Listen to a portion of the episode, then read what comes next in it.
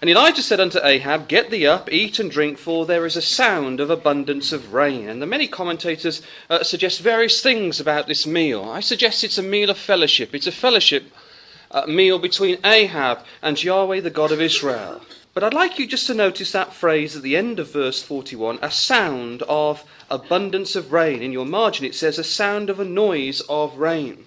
In the ears of Elijah, rain was pouring down. Yet we know when he sends his servant out that the sky was cloudless. It's the Apostle Paul to uh, Galatians, it's Galatians chapter 3 and verse 2, that describes the hearing of faith. And I suggest to you that this is a, a wonderful example of the hearing of faith. What is faith? Faith is the substance of things hoped for, the evidence of things not seen. There wasn't a cloud in the sky. Yet God had promised his prophet that rains would come if our ears were more attentive to the still small voice of calm that comes from the lips of our Heavenly Father. Then we would hear his promises coming. We wouldn't get distracted. We would walk in faith. And we will see those promises coming upon the earth. There's the exhortation.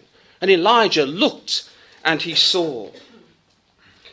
Now, we see then Elijah commences this a very intense prayer, and it says that he prostrates himself upon the ground. Just want to pick up in verse 43 now. As he prays, he has this servant, and he asks his servant to go and, and see whether there are clouds coming in the Mediterranean sky. It says there in verse 43 Go up now, said Elijah, look toward the sea. And he went up and looked and said, There is nothing. And he said, Go again seven times. So there's the power of prayer, brothers and sisters. He, he asked his servant to go seven times. Seven is the number of the covenant. And Elijah had already burst upon the scene, hadn't he? Speaking of Yahweh Elohim of Israel that liveth. That is the title of the covenant. That's God's memorial name of the covenant. But surely the direct exhortation that we take to ourselves is that we need to be patient with prayer. Elijah was patient. He persisted with his God. Seven times until a cloud was to be seen. Now, when the cloud was seen, we see that it took on the smallest of dimensions. Look at that at the middle of verse 44. Behold, there ariseth a little cloud out of the sea. It's like a man's hand, the servant says to Elijah. A man's hand.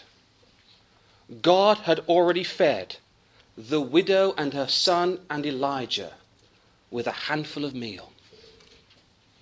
What could God do with a handful of water upon this dry earth? We read in Psalm 104, verse 28 Thou openest thine hand, they are filled with good. I want you to turn to Isaiah chapter 40 now, just to develop a little further this picture of God's hand. Isaiah chapter 40, then. I want to draw your attention to verse 12.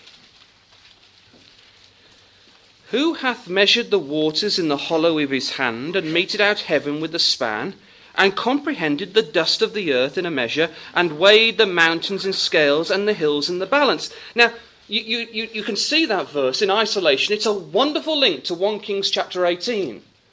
But we as Bible students know, brothers and sisters, that Isaiah chapter 40 relates to John the Baptist and the future work of Elijah.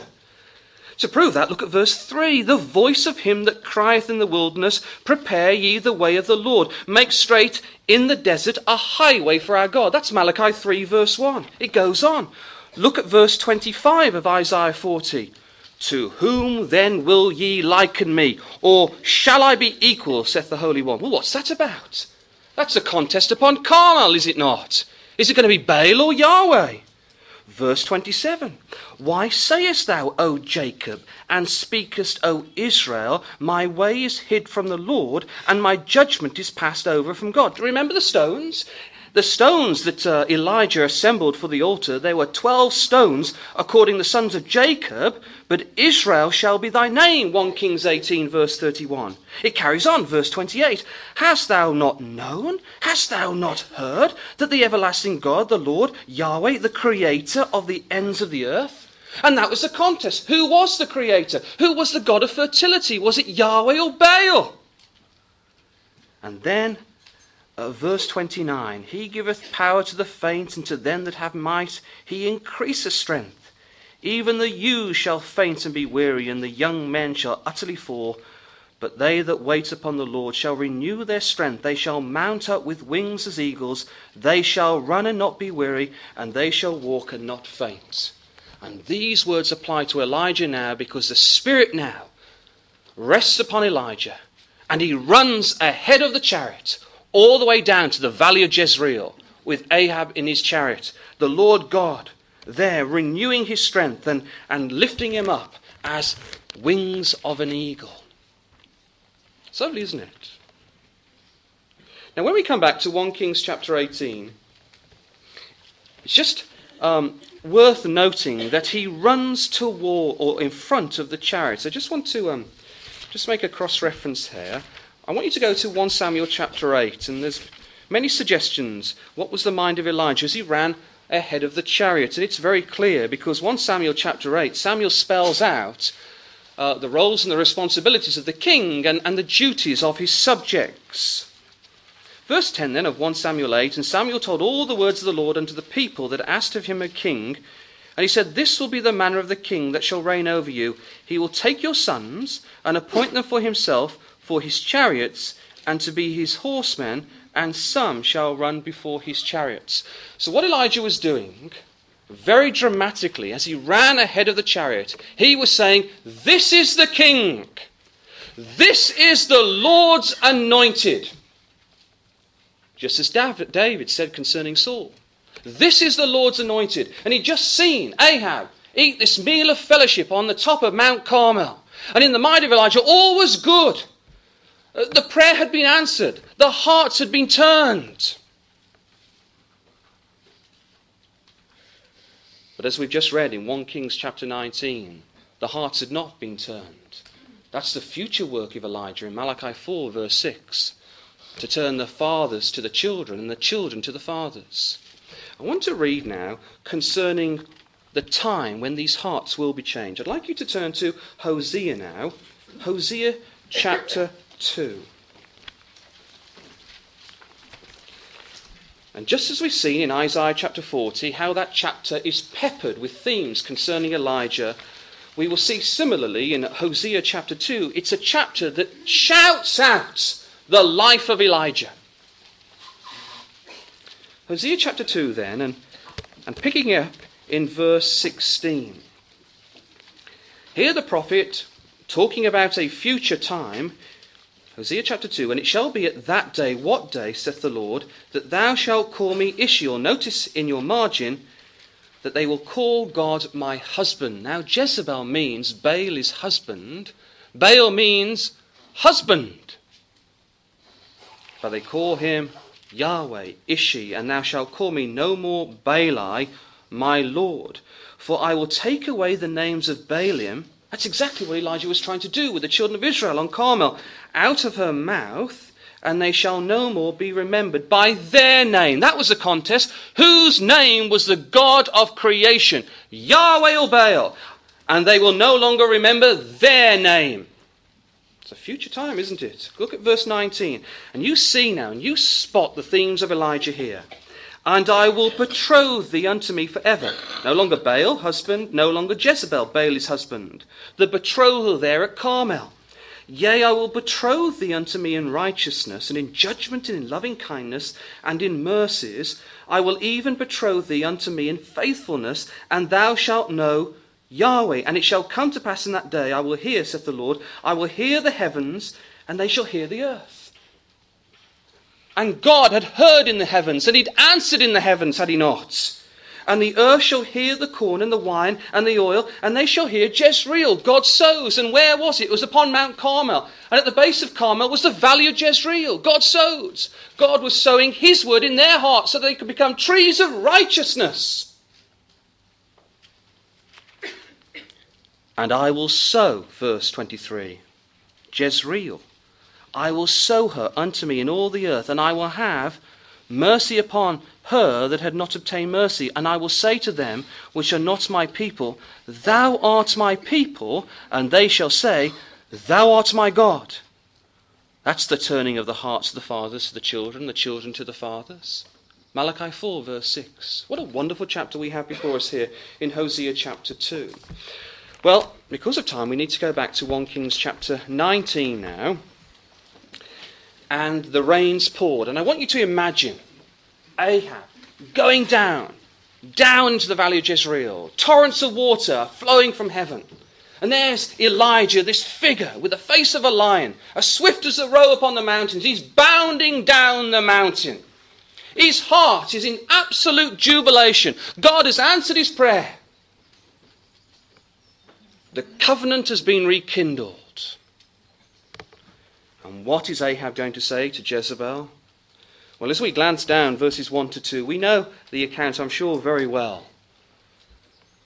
Ahab was very economical with the truth, and he focuses on all the things that Elijah had done, not a mention of the God of Israel, all the things that Elijah had done. And Jezebel, this queen of Baal, is totally incensed.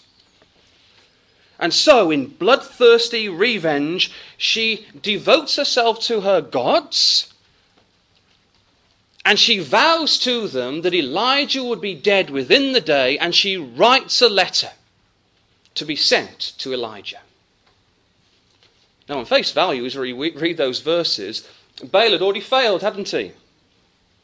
What had Elijah got to fear? Well, we know at this time that Jezebel cut off if you look at the New King James Version, it says massacred the prophets of Yahweh.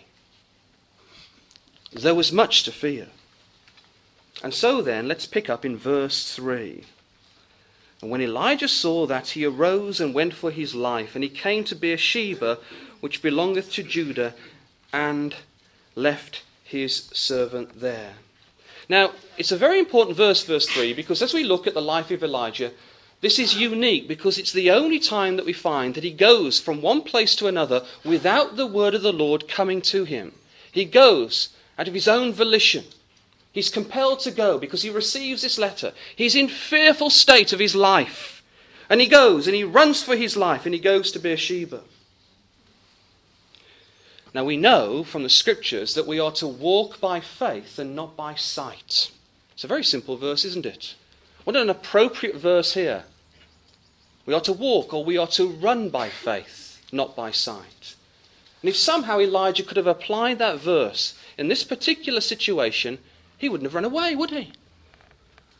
He hadn't seen a cloud in the sky, yet he knew it was coming. Yet all of a sudden, the tangible and the visible things became very important to Elijah. And he ran for his life. He was a man of like passions, brothers and sisters. He experienced extreme highs, but very deep lows. He thought that all his work for Israel was done in vain. So he runs down there to, to Beersheba. Now, we know some 90 miles as well, and he didn't stop runs all the way down to Beersheba. And he doesn't stop there because we know, just as a cross reference for those taking notes, 2 Kings 8, verse 18, it tells us that Judah at this time was run by Jehoshaphat, and his son had married the daughter of Ahab and Jezebel. So there was going to be no safety in Judah, no safety in Beersheba at all. So he goes again. Now, obviously, we, we know the account well, but as we're reading this, we should ask ourselves was it did he leave Beersheba because he wasn't safe? Or did he have something in his mind? Did he have a specific location? I suggest he did, brothers and sisters. Throughout Elijah's life, and hopefully we've shown that to you, he was experiencing the life of Moses. And he knew that God had spoken to Moses face to face at Horeb. He knew that God's covenant had been established at Horeb.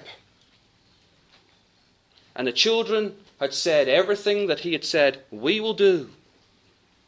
And so I would suggest to you that his mind was desperate to get down into Horeb, to challenge his God, to ask him what had happened to the covenant, why he was so forsaken, why God of armies had not destroyed those that stood against him.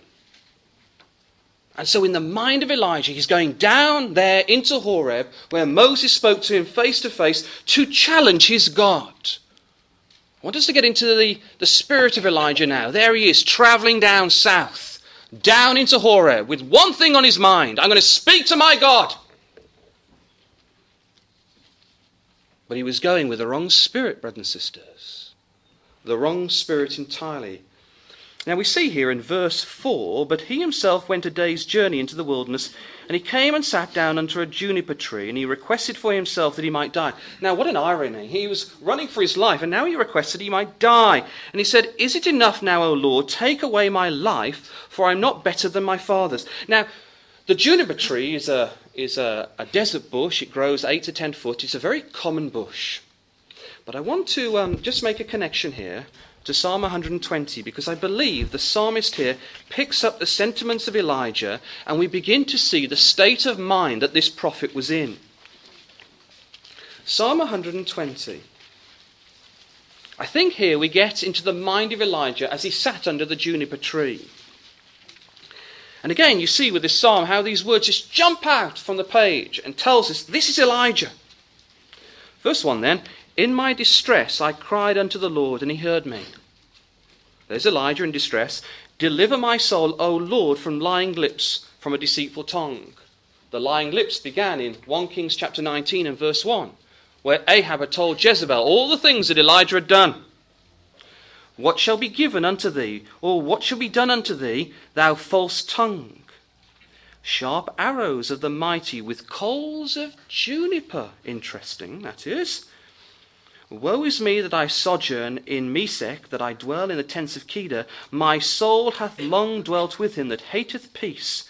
I am from peace, but when I speak, they are for war. See that?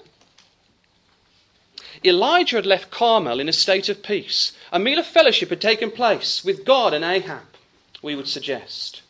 And there he is, Elijah, standing at the gate of Jezreel hoping now that there was peace, final peace, between the prophets of Yahweh and the prophets of Baal. But no, I'm for peace, but when I speak, they are for war. And so now Elijah calls for Yahweh of armies. You see that? He'd called for the covenant God. Not now. Not when he sat under the juniper tree. He wants Yahweh of armies. And as he goes down into Horeb, he speaks to God as Yahweh of armies. But notice verse 4 sharp arrows of the mighty with coals of juniper. In the um, English Standard Version, that has a rendering a warrior's sharp arrows with glowing coals of the broom tree. So they're going to war with these arrows and the, the roots, the hot roots of this juniper tree. You can see, surely, brothers and sisters, the state of this man's mind. It reflects in what he was thinking. Now, brothers and sisters, Elijah, in a situation like this, is no better than ourselves. Our hopes can be so easily dashed at times when we believe that we understand God's intentions. He longed for Israel to be converted. He prayed that their hearts would be turned. Remember the words of Moses, no need to turn to it, but in Numbers chapter 11, Moses says, I am not able to bear all this people alone because it is too heavy for me. Then he goes on to say in Numbers 11, verse 15, Kill me, I pray thee, out of thy hand. So even in this prayer, he takes on the figure of Moses. Elijah is pretending to be Moses, we will suggest. He believes he's the character of Moses. Now, if we bring the exhortation to ourselves, brothers and sisters, in our own lives, we do providentially see the hand of God in our lives. With that, there is no doubt. But I'm sure all of us at times have felt, as we sit under our juniper tree, it is enough. I can't go on anymore. It is enough. And this is the wonderful character that we have with Elijah because we can see someone who reflects ourselves. We see in his life moments of tremendous valor, but moments then of deep, deep despair.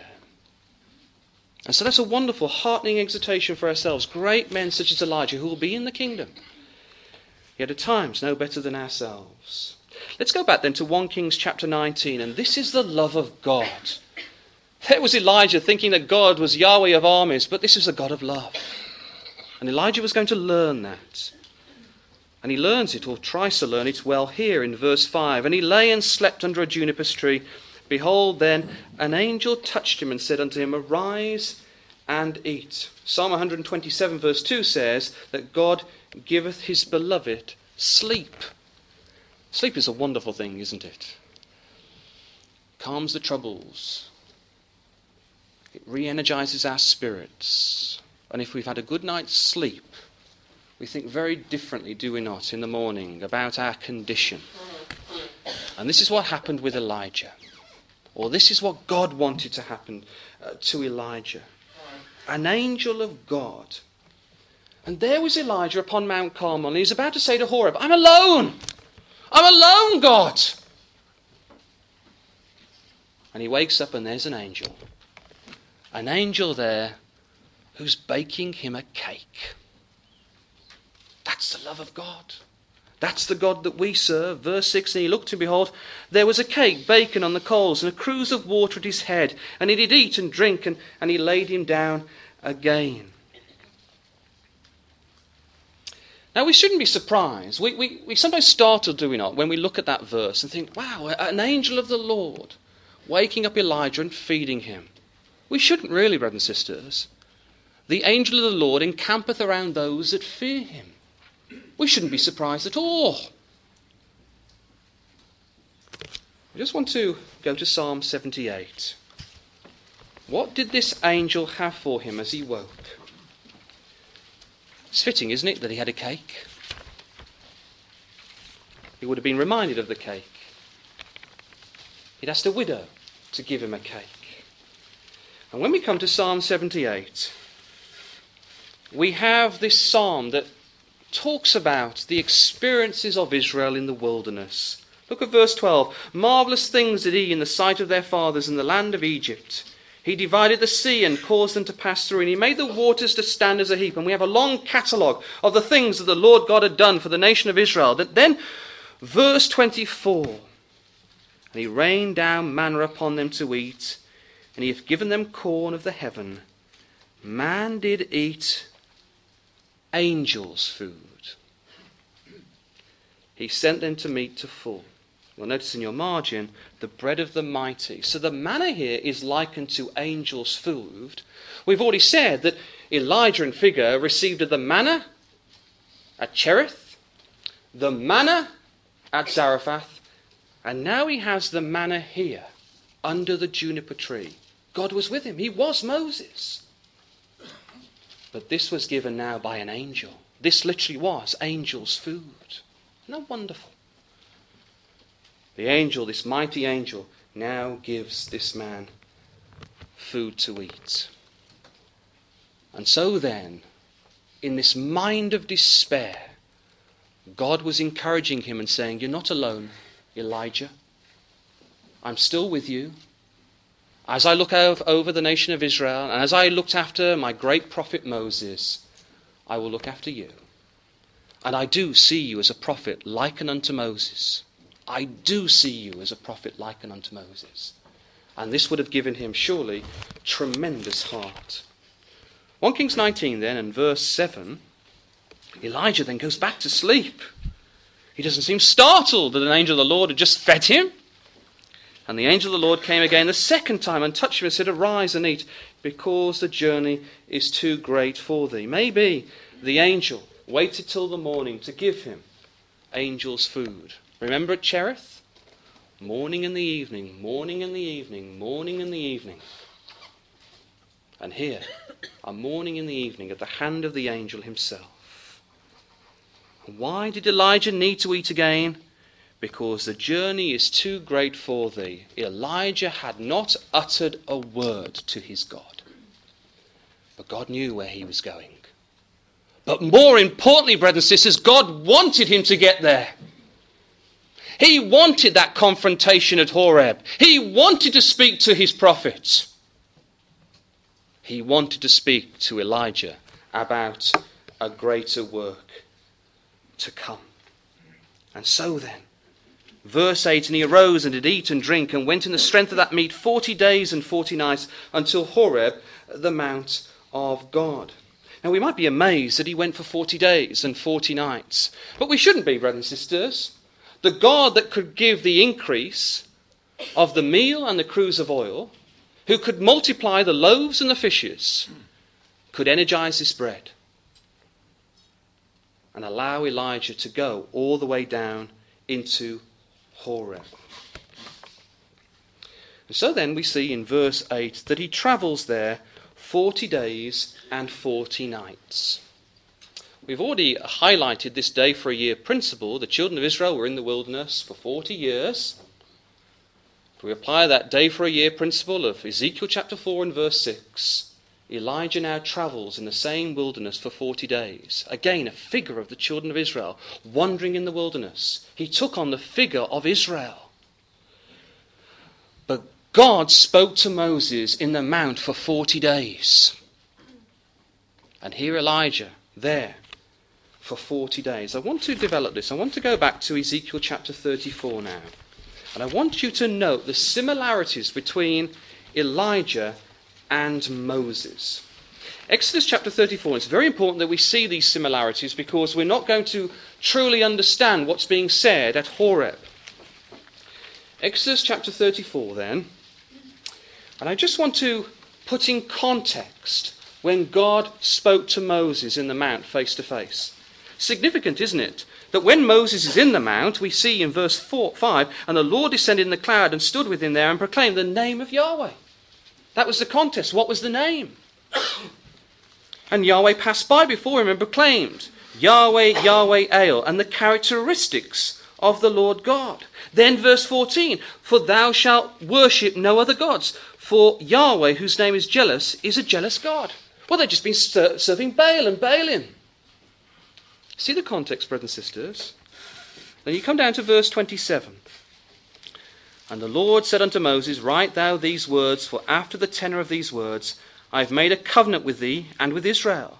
And he was there with the Lord forty days and forty nights. He did neither eat bread nor drink water, and he wrote upon the tables the words of the covenant, the Ten Commandments. So there, then, Elijah takes on the figure of Moses. But I want to now go to Deuteronomy chapter 5 because here uh, the prophet uh, tells us that it was in Horeb that God spoke to Moses face to face. And that's what Elijah wanted. He wanted to speak to God face to face. Deuteronomy chapter 5, then, verse 1 And Moses called all Israel and said unto them, Hear, O Israel, the statutes and the judgments which I speak in your ears this day, that ye may learn them and keep and do them. The Lord our God made a covenant with us in Horeb the Lord made not this covenant with our fathers, but with us, even us who are all of us here alive this day. The Lord talked with you face to face in the mount, in the midst of the fire. So Elijah had many questions on his mind, and he wanted to ask his God why the children of Israel had forsaken him, and why the judgments had not been poured. Now, in 1 Kings chapter 19, it says that he goes to a cave. I'm sure you all know that it, the cave there, it should be in the, it's a definite article, it should be the cave. The very cave that Moses saw the glory of God. But there's more than that, brothers and sisters.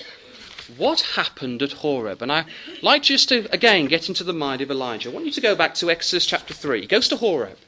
He knows the covenant's been cut at Horeb. He knew that God spoke to him face to face at Horeb. But what happened other than that at Horeb? Well, when we come to Exodus chapter 3, we see then now Moses kept the flock, verse 1, of Jethro, his father in law, the priest of Midian, and he led the flock to the backside of the desert, and he came to the mountain of God, even to Horeb. Elijah would have known this.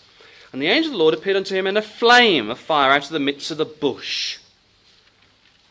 So as Elijah goes down to Horeb, he knew that God answered in fire. At fire in Horeb. Let's go to Exodus chapter 17 now. Exodus chapter 17 is a marvelous chapter where Moses strikes the rock. Just pick out verse 6. Behold, I will stand before thee there upon the rock in Horeb, and thou shalt smite the rock, and there shall come water out of it. So as he goes down to Horeb, he knows that God answers by fire, and he also knows that God answers by water. Look down at the end of uh, chapter 17, and we have this fight with the Amalekites. Verse 13, which happened at Horeb, and Joshua discomfited Amalek and his people with the edge of the sword. Verse 16, for he said, The Lord has sworn that the Lord will have war with Amalek from generation to generation. So Elijah goes down to Horeb. He knows that God answers by fire, he knows that God answers by water, and he knows that God destroys his enemies. And we've already seen that he knew that God spoke to Moses face to face when the covenant was made. So as Elijah goes all the way down into Horeb, he knew that God had already answered by fire. The fire had consumed the altar upon Mount Carmel. He knew that God had opened the heavens and the waters had poured upon the scorched earth. The two things that Elijah wanted from God was the covenant to be re established because he felt that only he was left. And God would destroy his enemies, that Yahweh of armies would be unleashed upon Samaria and the nation of Israel. That was the mind of Elijah, brothers and sisters.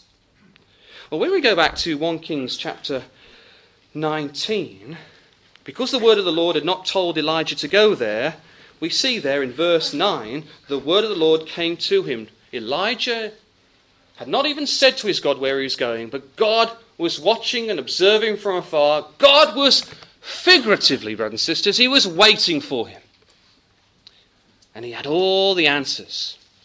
He had all the answers for Elijah. And the word of the Lord comes to him. What doest thou here, Elijah? Now, was that a word of rebuke? I don't think it was, brothers and sisters. He loved his prophet. He dearly loved his prophet. And we see here in the development of the next few verses that God works with Elijah as a father does with his son. And as a father would always or should allow his son or his daughter to speak first and to explain the situation, God similarly gives Elijah the opportunity to explain.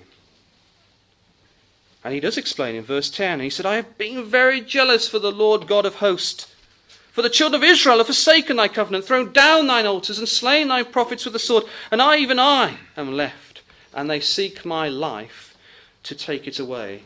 It's a wonderful word, jealous. It literally means envious or, or zealous. And very practical exhortation we can apply to ourselves. Is that how we view the Word of God? We are zealous for it. We will protect it at any cost. That was the mind of Elijah here. I want you to notice the title. The title that Elijah uses. He calls God the Lord God of hosts or Yahweh Elohim of armies. Now, that's a very unusual phrase. In fact, it's the first time that Elijah uses it. It's the first time that that phrase ever comes out of the mouth of a character in the Word of God. So it's very, very important. Do you see what Elijah's doing? Go back to 1 Kings chapter 17. When Elijah bursts upon the scene and speaks to Ahab, he says there in verse 1, As Yahweh Elohim of Israel liveth. Notice that? Of Yahweh Elohim of Israel liveth. Now, when you go over to uh, chapter 18 now, and when you look at verse 15, you see Yahweh of hosts liveth. Now, why do you think Elijah t- changed the title? Well, surely, brothers and sisters, when Elijah went into the court of Ahab, he used the covenant title of God because Ahab had broken the covenant. Yahweh Elohim. In chapter 18, he wants judgments to be poured, so he calls Yahweh of hosts. But when we come to 1 Kings chapter 19, do you see what's happened? He's combined the two titles of God. He's combined the title of the covenant and the title of judgment. And so, what's Elijah saying to God? I want you, God, to establish your covenant through judgment. God couldn't do that, could he? It's free will, is it not? It's out of our own volition that we serve our God. We can only do it through our hearts. God can touch our hearts through the still small voice. He's not going to wreak judgments upon the earth to convert the masses. No. Elijah was entirely wrong. And it was very inappropriate that he used this title. There he is. He's saying he's uh, uh, all alone. They've cast down the altars. They've forsaken the covenant. Only he was left. Brethren, sisters, he fails now. God had given him all these opportunities to be like Moses. Let's see what Moses did. Let's go to Romans chapter 11. Romans chapter 11. Verse 1. I say then, hath God cast away his people? God forbid, or by no means. For I am also an Israelite, the seed of Abraham, of the tribe of Benjamin. God hath not cast away his people, which he foreknew. Watch ye not that the scripture saith of Elijah, how he maketh intercession to God against Israel? Notice that. He gets to Horeb. God had been with him. He was just like Moses. God's desperate for Elijah to be like Moses, to love his people, to bring them out of spiritual Egypt. And he fails at Horeb. He intercesses against them. Lord, they have killed thy prophets and dig down thine altars, and I am left alone, and they seek my life. But what saith the answer of God unto him? I have reserved to myself seven thousand men who have not bowed the knee to the image of Baal. Even so, then, at this present time also, there is a remnant according to the election of grace. So Elijah intercessed against Israel. Let's see what Moses did in the same mount. Let's see his prayer. Exodus chapter 34. Exodus 34, and after God had expressed his name and described his characteristics, here the prayer of Moses in the very same mount. And Moses, verse 8, made haste and bowed his head toward the earth and worshipped, and he said, If now I have found grace in thy sight, O Lord or Yahweh, let my Yahweh, should be in the Hebrew, I pray thee, go among us, for it is stiff necked people, and pardon our iniquity. Notice, and our sin and take for us, or take us for thine inheritance. You see that? See the use of the pronoun? Our iniquity and our sin. He intercedes for Israel as a figure of a high priest. And so Elijah failed. Now think of that, brothers and sisters.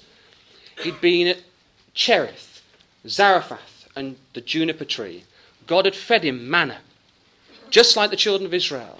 He'd gone into the wilderness for 40 days and 40 nights, likening himself to the children of Israel. There he was for 40 days and 40 nights as Moses was in Mount Horeb, as God spoke to him face to face. He should have been just like Moses.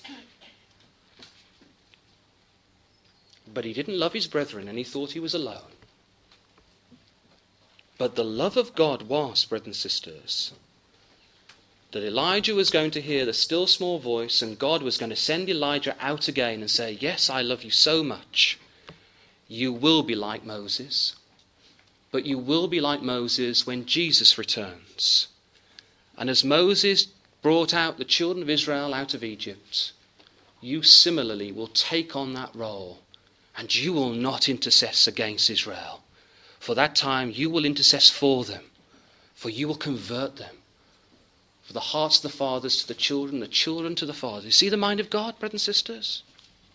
It's awesome, isn't it? How he loves his servants. There he was, wrestling with his soul, Elijah. And God gives him the still small voice. And we need to consider the still small voice because uh, time is against us. We go back to 1 Kings chapter 19, and God answers him, and the wind and the earthquake and the fire come, and we have the utter destruction, the mountains broken in pieces, the very foundations are rumbled and quaked, hills are collapsed, And the fire comes in verse 12. And we see then at the end of verse 12, after the fire, there was the still small voice. Rotherham translates that as silence or a calm or a whisper, the voice of a gentle whisper, and the Septuagint, a gentle whisper. And if we have a time and you go through the account, when God spoke to Moses at the mount, we see the wind and the earthquake and the fire. And then at the end, we read of a voice that comes. It's a repeat, it's an exact, entire carbon copy. But it's different, isn't it, brothers and sisters? Because God doesn't tell Moses to go into the cave because the law repelled men. God calls him to come out of the cave because the gospel is an invitation. I want to go to Psalm 107. The still small voice. This is a lovely reference, brothers and sisters, because we pick up the word still here and we see it as the work of the Lord Jesus Christ. We see the work of the new covenant. Psalm 107 and verse 28. Then they cry unto the Lord in their trouble, and he bringeth them out of their distresses. He maketh the storm a calm, so that the waves thereof are still.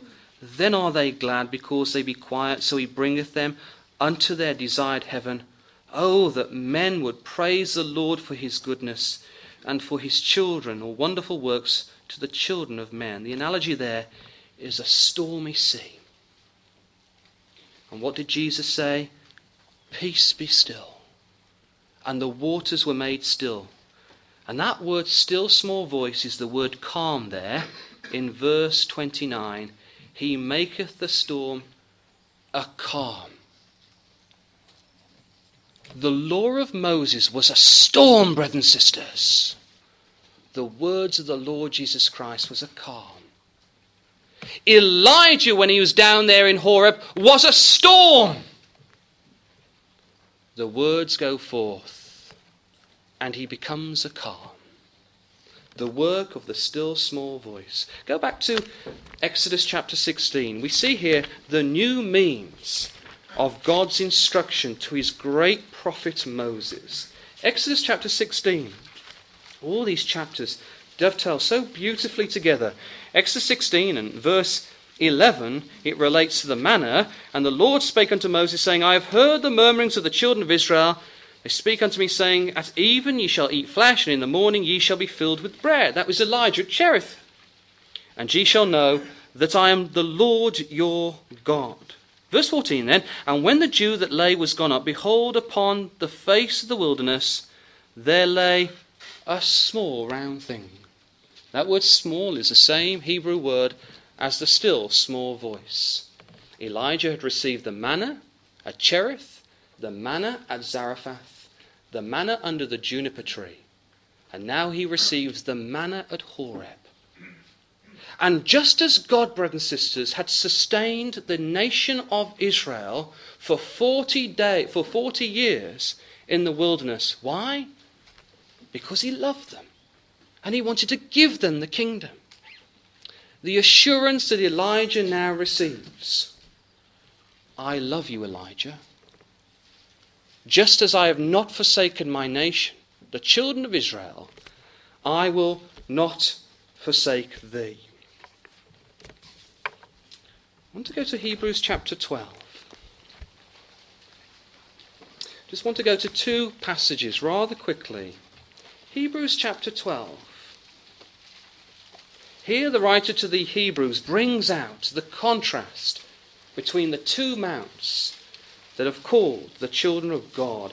Verse 18 of Hebrews 12 For ye are not come unto the mount that might be touched, and that burned with fire, nor unto blackness and darkest and tempest, and the sound of a trumpet, and the voice of words, which the voice that they heard entreated that the word should not be spoken to them any more. Verse 21 And so terrible was the sight that Moses said, I exceedingly fear and quake. Verse 22 But ye are come unto Mount Zion, and unto the city of the living God. What did Elijah say? Yahweh liveth. That was the title he continually used.